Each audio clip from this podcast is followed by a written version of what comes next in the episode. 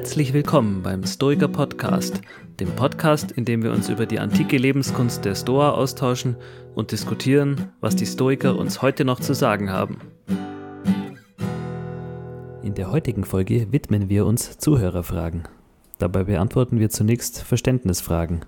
In weiteren Folgen kommen dann noch kritische Rückfragen und sonstige Fragen. Hallo zusammen beim Stoiker Podcast. Ich bin der Tobi, bei mir hocken wie üblich der Ralf und der Markus. Ja, hallo Ralf, äh, Softwareentwickler und Mentalcoach. Ja, hallo, Markus, äh, Wissenschaftler und psychologischer Berater. Wir haben heute was Spannendes im Gepäck und zwar beantworten wir heute Fragen, die uns zugegangen sind, sei es über direkte Mail, über YouTube-Kommentare oder im persönlichen. Also uns haben jetzt über die letzten Wochen und Monate zahlreiche Fragen erreicht, was wir sehr, sehr schön finden und, und das begrüßen. Ja. Also genauso haben wir uns das vorgestellt, dass das ein lebhafter Austausch wird zwischen uns und den Hörern und Zuschauern. Genau das wollten wir eigentlich mit dem Ganzen bezwecken, weil man ja selber auch dadurch, dass man Fragen beantwortet oder versucht, sie zu beantworten, auch nochmal sich tiefer mit der Materie auseinandersetzt. Und wir hoffen jetzt, dass wir einfach mit der heutigen Folge da ein bisschen was klären können und wollen euch weiter ermutigen, da auch wirklich uns Fragen zu stellen. Wenn mal was unklar ist, einfach E-Mail oder auf, auf allen möglichen Wegen, die euch einfallen, da genau. Fragen an uns zu stellen. Wir haben das so ein bisschen unterteilt heute in Verständnisfragen und dann auch praktische Fragen. Also wir hangeln uns jetzt da so ein bisschen, bisschen entlang durch und ich fange jetzt einfach mal an. Ich stelle mal die erste Frage in den Raum ist der Stoizismus eigentlich eine egozentrische Philosophie? Ja. also so ein bisschen ist es die Frage, glaube ich, wenn ich dich richtig verstehe, ob am Ende des Tages ähm, alles nur darauf hinausläuft, dass äh, letztendlich der Ausübende der Tugenden etwas davon hat. Ja, der, der Vorwurf, der ist natürlich schon in gewisser Weise gerechtfertigt. Die Stoiker sind ja vielleicht, wenn man sich da nur oberflächlich äh, damit befasst oder so, dann, dann sind die ja schon sehr auf, auf das Selbst zentriert. Oder da geht es in erster Linie natürlich um die eigenen Tugenden. Aber ähm, ich bin da der Meinung, dass das äh, nicht, nicht so ist. Also es ist keine hm. egozentrische Philosophie. Ich glaube, was ja, was ja sehr viel Bedeutung erhält in der ganzen Literatur, in den ganzen, ganzen Themen und dieses ganze Thema Tugendhaftigkeit ist ja auch dieses äh, Bauen der inneren Burg oder halt auch mhm. selbst irgendwie eine gewisse Form von Stärke und Reife äh, zu entwickeln, um dann anderen helfen zu können. Also mhm. darauf mhm. läuft es ja am Ende darauf, darauf hinaus, dieses ähm, den Gerechtigkeitsaspekt der Stoiker in die Welt zu bringen. Mhm. Ja, das klingt ja erstmal auch so, wie wir das bisher dargestellt haben, ähm, sehr komisch und vielleicht auch erstmal irritierend äh, zu sagen, dass der Stoizismus halt eine egozentrische Philosophie ist. Nämlich in, insofern, als dass die Tugend der Gerechtigkeit ja. einfach dabei ist. Und die Tugend der Gerechtigkeit ja. ist ja, ja eine, eine, Tugend, die auf andere gerichtet ist. Das heißt, im, im stoischen Leben geht es dem Stoiker vor allen Dingen erstmal darum, sich um andere zu kümmern anderen das gute mhm. Leben zu ermöglichen. Und dadurch, darauf sind wir auch schon eingegangen, die stoische Republik ähm, äh, zu mhm. befördern oder etwas erlaubt gesprochen, die Welt, zumindest die menschliche Welt, zu einer besseren Welt zu machen. Ja, ja. so kann man es, glaube ich, sagen. Äh, wie kommt man jetzt darauf, dass man denken könnte, das ist alles doch sehr egoistisch? Und ich glaube, der Zug kommt äh, dadurch rein und insbesondere auch in die Philosophie der Stoiker rein, indem sie sagen, nee, ist halt eine Tugend. Und Tugenden sind ja wieder selbstzentriert. Die beziehen sich genau. auf meinen Charakter. Die beziehen sich auf eine bestimmte Konstellation meiner Persönlichkeit. Ne? Ich, ich soll gerecht sein, ich soll weise sein, das ist halt immer ja. dieses Ich. Ja, ja. also es ist gut für mich, wenn ich anderen mhm. helfe. Ne? Und äh, sind da ja noch nicht ausführlich drauf eingegangen, aber eine Idee der Stoiker ist ja diejenige, dass man sagt, naja, Menschen, was die halt tun sollen, die sollen halt ihr Ergon ähm, ähm, ihr Ergon ähm, ausüben. Und Ergon ist die spezifische eigentliche Tätigkeit des Menschen. Und wenn man jetzt irgendwie rauskriegen will, was ist die spezifische eigene Tätigkeit oder das Merkmal des Menschen, dann haben sie so eine Lehre, die nennt sich die Eukaryosis-Lehre. Da mhm. sind wir, glaube ich, auch schon kurz ja. mal in der mhm. stoischen Physik drauf eingegangen. Das ist im Wesentlichen eine, eine Lehre, ähm, die besagt, welche Arten von Dingen oder welche Arten von Merkmalen wir uns aneignen sollen. Und diese Vorsilbe Euk macht halt deutlich, naja, es ist das, was immer schon in unserem Besitz ist. Und deswegen ist es für die Stoiker sehr sinnvoll, in die Naturgeschichte von Lebewesen zu gucken. Das heißt, wir gucken auf die Naturgeschichte, auf die Entwicklung oder die Geschichte mhm. von uns Menschen, aber von biologischen Lebewesen im Allgemeinen und fragen uns, gibt es da irgendeine Gemeinsamkeit? Ne? Und wenn es da Gemeinsamkeiten gibt, an der können wir uns vielleicht irgendwie orientieren oder können wir uns irgendwie handeln, ausrichten. Und da ist deren äh, These ja, dass es die Selbstbehauptung ist. Ne? Also was allen gleich ist, ist die physische Selbstbehauptung, ähm, also den Drang nach, der, nach dem Erhalt der physischen Integrität. Ja? Mhm. Mit anderen Worten, Lebewesen wollen nicht sterben. So. Und das sehen wir genau. in deren Verhalten zum Beispiel. Und die Stoiker gehen dann einen Schritt weiter und fragen sich, okay, Selbsterhaltung, wie finden wir das bei Menschen? Und dann finden, machen sie halt eine Differenzierung und sagen, naja, bei Menschen finden wir nicht nur physische Selbsterhaltung, sondern die streben auch nach Vernunft. Also sein Leben nach vernünftigen Gründen auszurichten, ist für die Stoiker eine Form von Selbsterhaltung. Und damit mhm. wird nachher ähm, die Tugend die ja sozusagen das bestmögliche Ausrichten nach guten Gründen ist, eine Form von Selbsterhaltung. Also ich betone das Selbst jetzt hier so stark, weil man ja dann genau das hört, was wir eben schon gesagt mhm. haben. Es kommt halt mhm. auf dich selbst an und das ist das, was du davon am Ende hast. Ne? Also mhm. ich würde vielleicht eher so sagen, die Stoiker, das ist keine, keine selfish philosophy, also es ist keine egoistische Philosophie, aber es ist so, dass wir am Ende des Tages um uns selber kümmern müssen und wir tun das am besten, indem wir uns um andere kümmern. Genau. Ja. Und in dem Fall ist, glaube ich, auch, also ich, könnte man es vielleicht doppelt sehen. Also ich muss mich auf der einen Seite um mich selbst kümmern, aber auf der anderen Seite auch in gewisser Weise selbstlos um andere und kriege das dann aber auf einem anderen Weg wieder zurück. Also ne, dieses, dieses Kümmern um andere tut mir mhm. auch gut und kriegst dadurch wieder zurück, genau. aber ohne dass ich das, das bei dem altruistischen Fall das was für an mich zurückkommt, im Sinn habe, sondern ich habe lediglich das genau. im Sinn, dem anderen zu helfen oder was Gutes zu tun.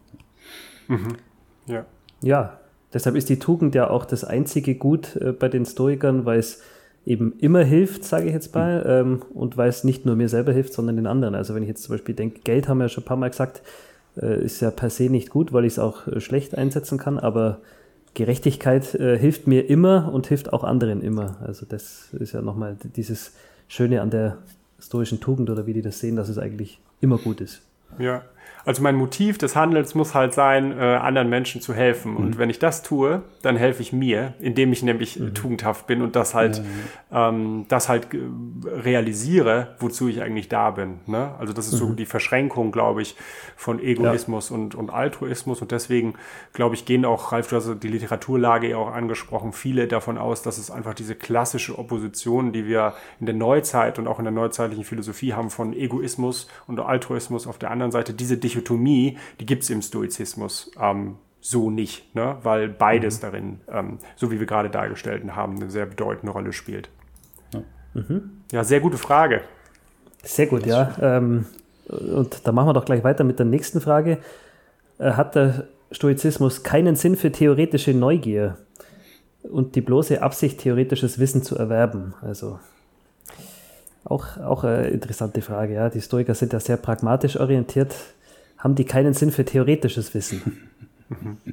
Ja, ich glaube, das ist eine Frage, die so auf eine unserer Folgen abzielt, ja. äh, wo ich mal gesagt habe, ja, die Historiker, die haben halt irgendwie keinen Sinn ähm, für mhm. Wissenschaftler, die einfach mhm. nur ähm, um des wissenschaftlichen Wissens äh, willen ihren Beruf machen. Also so nach dem Motto, äh, ich könnte mir vorstellen, ich wäre irgendwie Physiker und ich möchte einfach nur wissen, was die Building Blocks of the Universe sind, also was die Welt im Innersten zusammenhält. Ich will mhm. da nichts mitmachen mit dem Wissen. Ich will kein besserer Mensch werden, ich will die Welt nicht besser machen, äh, ich will nicht irgendeine Republik errichten dadurch oder so, ich will einfach nur wissen, wie es ist. Und ja, meine Antwort wäre immer noch die gleiche, die ich damals gegeben habe. Ich glaube, die Historiker haben da nicht viel Sinn äh, dahinter. Und das liegt einfach daran, dass die vor allen Dingen die Tugend der Gerechtigkeit ähm, betonen in praktischer Hinsicht, was eben heißt, unser Leben sollte unter anderem eben auf andere ausgerichtet sein, das Leben von anderen besser machen, eine gute Gesellschaft hervorzurufen und so. Natürlich können wir durch das Treiben von Wissenschaft äh, ja genau das auch tun. Und das tun wir ja gerade in den angewandten Wissenschaften, von Ingenieurswissenschaften bis eben alles mögliche andere. Das ist halt der, der mhm. Witz dieser Wissenschaften. Aber dieses bloße Wissen wollen aus mhm. theoretischen mhm. Gründen und dafür Geld ausgeben als Staat ne, und dafür nichts mitmachen wollen, da hätten sie, glaube ich, einfach keinen Sinn für. Oder was meint ihr? Mhm. Hm.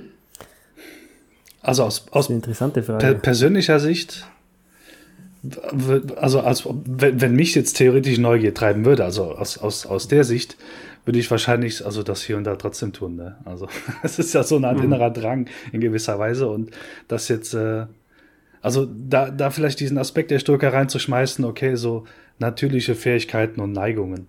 Also irgendwo gab es auch so. Hätte ich jetzt auch gesagt. Gab es auch so, ja. so ein Zitat von, von Seneca, so jetzt mal ganz überspitzt, treffen sich die Weisen im Himmel oder treffen sich die Weisen in, ihrer, in ihrem Staat, dann sind sie zwar alle weise, aber jeder bringt unterschiedliche Fähigkeiten mit, ähm, die er aus seinem Beruf etc. hergeholt hat. Aber ich sag mal klar, in der Tat bringt die reine theoretische Neugier keinen Fortschritt äh, im Weise werden, in gewisser Weise, ja. Ich würde da in eine ähnliche Richtung argumentieren. Leben im Einklang mit der Natur heißt ja auch bei den Stoikern so schön oft, auch im Leben mit der eigenen Natur. Ähm, und wenn die eigene Natur von mir jetzt ist, dass ich nun mal sehr, sehr neugierig bin, dann ist ja das Leben im Einklang mit meiner Natur eben, dass ich dieser Neugierde nachgehe. Und man könnte jetzt sich da wieder durchschlawinern und sagen, das, das macht mich dann zu einem wertvolleren Teil der Gemeinschaft, wenn ich glücklich bin, äh, weil ich meiner eigenen Natur so eben nachgehen kann. Also äh, vielleicht haben wir da so ein kleines Hintertürchen, wie ein Stoiker doch theoretisch aktiv sein könnte. Ja, ja, das äh, klingt natürlich total schön und äh, zu schön vielleicht, um, um wahr zu sein. Ja. Äh, es geht ja um die Motive ja. des, äh, desjenigen, der da, der mhm. da handelt. Ne? Also die Absichten, Motive, Gründe, die, die jemand hat, die sind für den Historiker ja ganz entscheidend. Und wenn ich jetzt den Grund habe, ich will einfach nur wissen, ähm, ja. wie das Paarungsverhalten des spanischen Pfeifbackendrüslings ist. Äh, und ich finde das total faszinierend und staunend. Und ich finde das Tier einfach klasse und so. Und ich möchte einfach nur wissen, wie es ist. Äh, mhm. Ich glaube, dann würden die Historiker sagen, hä? also möglicherweise ist das irgendwie, solltest du das Motiv haben, das zu erforschen, damit du mit diesem Wissen vielleicht äh, auf andere Arten was übertragen kannst. Ja. Zum Beispiel Paarungsverhalten. Und dann kannst du meinetwegen da noch was ableiten, zum Beispiel für den Menschen. Und wenn wir dann ganz weit irgendwie spinnen, können wir dann irgendwas gesellschaftlich Brauchbares aus diesem Wissen irgendwie machen. Das ist das Motiv, was mhm. du bei deiner Forschung haben sollst. Aber einfach nur den spanischen Pfeifbackendrüsling zu untersuchen und sein, äh, ja. und sein Paarungsverhalten, äh, mhm. das ist einfach zu wenig ne, für die Stoiker. Und mhm. ähm, mhm. ich finde das aber, ihr habt das ja auch gerade schon gesagt, genauso kontraintuitiv wie ihr. Das ergibt sich, glaube ich, aus der internen Theorie der Stoiker, aber es ist, äh, glaube ich, lebensweltlich ähm, passt das ja. nicht mit vielen Erfahrungen zusammen, die wir haben. Ja. Genau. Wir haben ja schon ein paar Mal gesagt, wir, wir sprechen über die Stoiker, aber wir müssen ja nicht alles unterschreiben, was die gesagt haben. Und man merkt jetzt schon bei Ralf und mir, wie wir versucht haben, da ein Hintertürchen zu finden, ja. äh, dass wir auch da irgendwie schon äh, hier Fürsprecher für die theoretische Neugier wären. ja, ja, ja, genau. Und wir hatten es im anderen Kontext schon mal, äh, schon mal gesagt. Und ähm, ja, es gibt ja diese schöne, äh, schöne Metapher bei, bei Newton, ne? Um, we're standing on the shoulders of giants and could, uh, could see further than they could. Also stehen auf den Schultern von Riesen und können manchmal weitersehen als die. Und vielleicht ist, ist das mhm. irgendwie so ein Fall, wo wir so auf den Schultern der Stoiker äh, äh stehen und äh, dann weiter als die sehen können und sehen, Jungs, äh, das ist zu einseitig. Äh, gibt auch noch sowas wie theoretische Neugier. Äh, das ist ein durchaus mhm. rentables, veritables Motiv, was man, was man haben kann. Und ihr brecht euch echt keinen Zacken aus der Krone, wenn ihr das mhm. noch mit raus, äh, noch mit reinnimmt. Ne? Also meine Zusammenfassung wäre hier, glaube ich, die Stoiker haben wenig Sinn. Äh, aber wir drei sind uns einig, die sollten das in ihre Theorie integrieren. genau, ja, das passt schön. Ja. Ja, das bietet mir jetzt auch schon eine schöne Überleitung zu unserer nächsten Frage. Oder Ralf, hättest du noch was ergänzen Nee, ist gut, alles perfekt, danke. Dann geht es weiter mit äh, ja, Weiterdenken sozusagen, was die Stoiker damals gedacht haben. Ein heiß diskutiertes Thema auch in der Gemeinde, heutzutage in der, in der Gemeinschaft der Interessierten, die sich mit dem Thema Stoizismus auseinandersetzen. Funktionieren die stoischen Übungen auch ohne den theoretischen Unterbau? Da gibt es äh, auch in der Fachwelt da ganz viele Leute, die darüber diskutieren, brauche ich wirklich dieses diesen großen Unterbau Physik, Logik, um, um Stoizismus zu praktizieren, um die Übungen zu praktizieren, wird da heftig diskutiert. Und auch hier ließe sich natürlich das Argument einbringen, wir wissen heute einfach mehr als, als die damals. Ähm, zum Beispiel, was jetzt da irgendwie diese Vorstellung vom Kosmos betrifft, die die Stoiker hatten, brauche ich den denn, muss ich den eins zu eins annehmen, um die Übungen zu praktizieren und ähm, erfolgreich zu praktizieren? Also meine Antwort dazu wäre ein klares Jein. Ähm, weil es einfach, also es gibt, also das mit, vor, allem, vor allem darauf bezogen, es gibt eben einfach viele Übungen, die zum Inhalt haben, eben die stoische Physik, stoische Lehre zu verinnerlichen. Das heißt, mhm. man kann die Übung vielleicht machen, aber ohne wirklich diesen Kontext zu, zur Physik, was weiß ich, diese View from above oder sowas, den Blick von oben. Mhm, mhm. ähm, oder also vor allem eben diese Übungen, die mit dem stoischen Weltbild zu tun haben oder mit der stoischen Physik, die brauchen diesen, diesen Unterbau bis zu einem gewissen Level, auf jeden Fall, finde ich. Mhm. Deswegen ja, es gibt mhm. andere Übungen wie äh, Prämeditatio Malorum zum Beispiel. Ich meine, da brauchst du jetzt auch kein Stoiker zu sein, um, um da irgendwas anzuwenden. Du kannst dir vorstellen, was passiert heute, was mache ich, Punkt. Ob jetzt stoische Prinzipien zu tragen kommen oder nicht, ist, ist an der Stelle, finde ich, für mich gleich. Mhm. Ja, ich würde dir, glaube ich, auch zustimmen, dass man hinsichtlich der Übungen ähm, differenzieren muss. Ne? Ähm, also wie viel Wissen man für die Übungen braucht, wenn man jetzt irgendwie einen Tagebuchrückblick macht oder so äh, und sich irgendwie aufschreibt, was gut gelaufen ist, was schlecht gelaufen ist, muss man halt auch schon ein gewisses Vorverständnis davon haben, was hier gut und schlecht gelaufen heißt. Ja. Das heißt nämlich für die Historiker nicht, war ich heute produktiv, habe ich folgende 25 Dinge erreicht, äh, mhm. sondern war ich heute tugendhaft. Und das ist nicht immer gleichbedeutend mit, ich war extrem produktiv, effektiv ja. oder sonst irgendwas. Ne? Das heißt, da mhm. muss schon so ein bisschen theoretisches Vor Vorkenntnis über on what really matters ähm, irgendwie da sein, ne? damit man diese Übungen dann auch erfolgreich machen kann. Bei der Prämeditatio würde ich auch sagen, genau wie du das auch sagst, die wird ja auch in ganz vielen verschiedenen anderen Kontexten äh, verwendet. Vielleicht kommen wir da gleich noch drauf, aber wenn wir in, der, in die Philosophiegeschichte schauen, dann findet man eben Variationen dieser Übungen sowohl im Buddhismus als auch bei Spinoza, mhm. Descartes ne? und natürlich eben auch, wenn man jetzt von Philosophie wegdenkt, in der aktuellen Psychotherapie. Ne?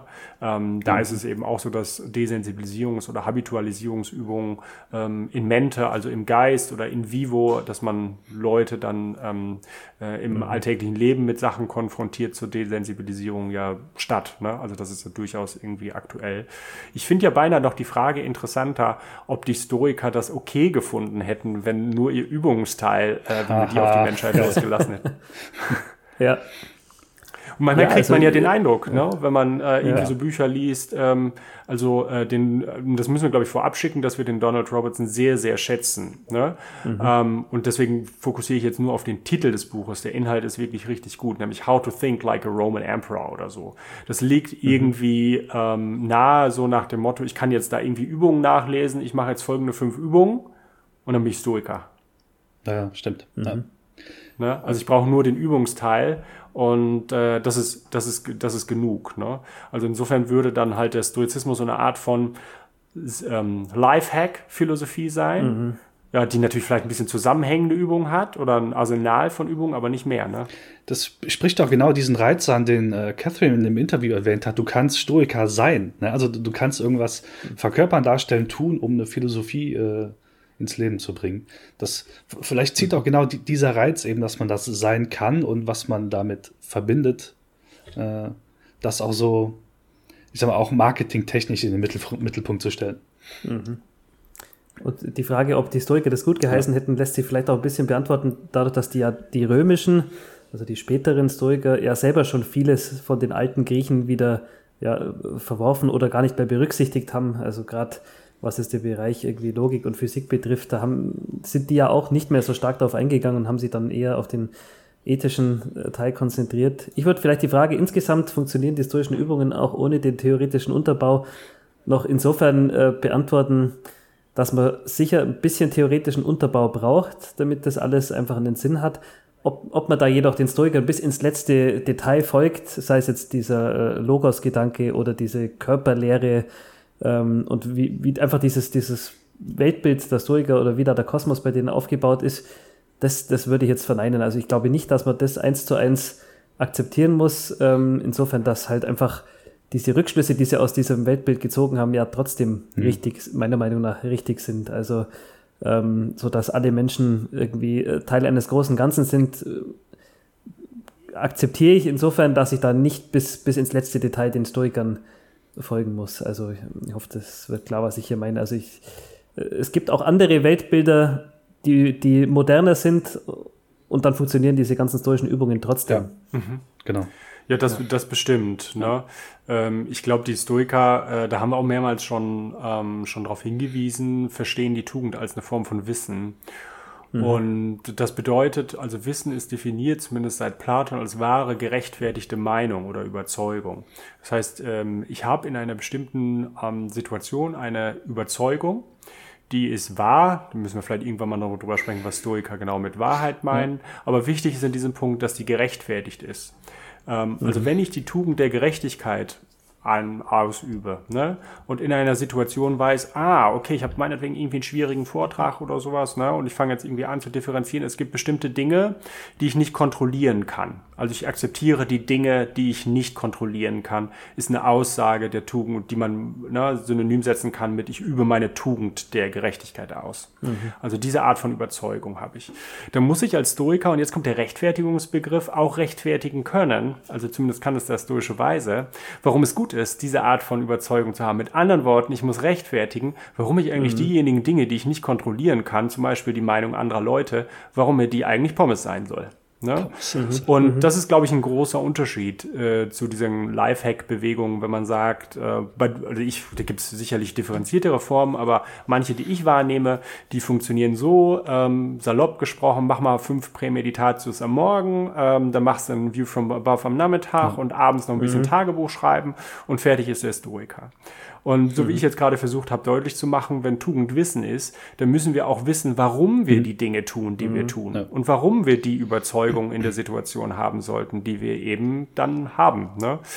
Und äh, das führt uns in die Theorie. Mhm. Ähm, mhm. Und mein, meine Behauptung, Hypothese wäre, dass der Historiker halt sehr viel verlangt von uns, äh, was die Theorie mhm. angeht. Wir müssen also sowohl guter Praktiker sein, ja. als auch ein Stück weit ähm, ja, ja. ausdauernder, scharf denkender äh, Philosoph. Mhm.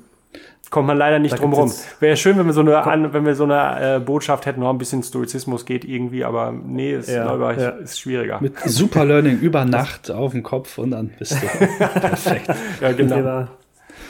Also es gibt ein ähm, paar bekannte ähm, Größen, sage ich mal, im Bereich des Stoizismus, die sich dafür aussprechen, dass man ganze Teile der alten Lehre da wegschneidet und das funktioniert immer noch. Also Markus, das ist ja gerade schon gesagt, auf, auf vieles kann man einfach nicht verzichten, weil das äh, der theoretische Unterbau für die Übungen ist, aber es gibt eben manche, die dann zum Beispiel sagen, irgendwie in der Logik oder in der Physik gibt es ganz viele Bereiche, die sind einfach nicht mehr zeitgemäß und die kann ich äh, wie, wie einen Blinddarm rausschneiden, ohne dass das ganze Konstrukt zusammenfällt, sondern die, dann funktioniert immer noch alles genauso ja. wie vorher. Also die Diskussion ist da auch äh, noch nicht beendet oder äh, nach wie vor hm. heiß, heiß diskutiert, aber eine sehr, sehr schöne Frage. Das stimmt. Ja, das wäre dann vielleicht irgendwie die Frage, äh, wenn ich bestimmte Elemente rausschneide des, äh, des, des klassischen Stoizismus ob ich dann mhm. immer noch Stoiker sein kann. Also wenn ich die ja. ähm, Kosmologie, die, die Metaphysik, also alles das, was in der, in der Physik dargelegt ist, der Stoiker, wenn ich da einzelne Elemente rausschneide, bin ich dann noch ein Stoiker. Das ist so ein bisschen die Frage, die du gerade umreißt. Mhm. Ne? Das machen wir irgendwann mal äh, in einer eigenen Q&A. Ich glaube, das ist so eine Frage, da können wir, äh, ja. können wir eine Stunde, Stunde nur über diese Frage reden. Also was, was, macht, was macht es aus, Stoiker zu sein? Oder ne, das... Genau. Ja. ja. Wir haben von euch zahlreiche Fragen erhalten. Daher haben wir uns in dieser Folge zunächst den Verständnisfragen gewidmet. In der nächsten Folge betrachten wir dann die kritischen Rückfragen und in einer weiteren Folge noch die sonstigen Fragen.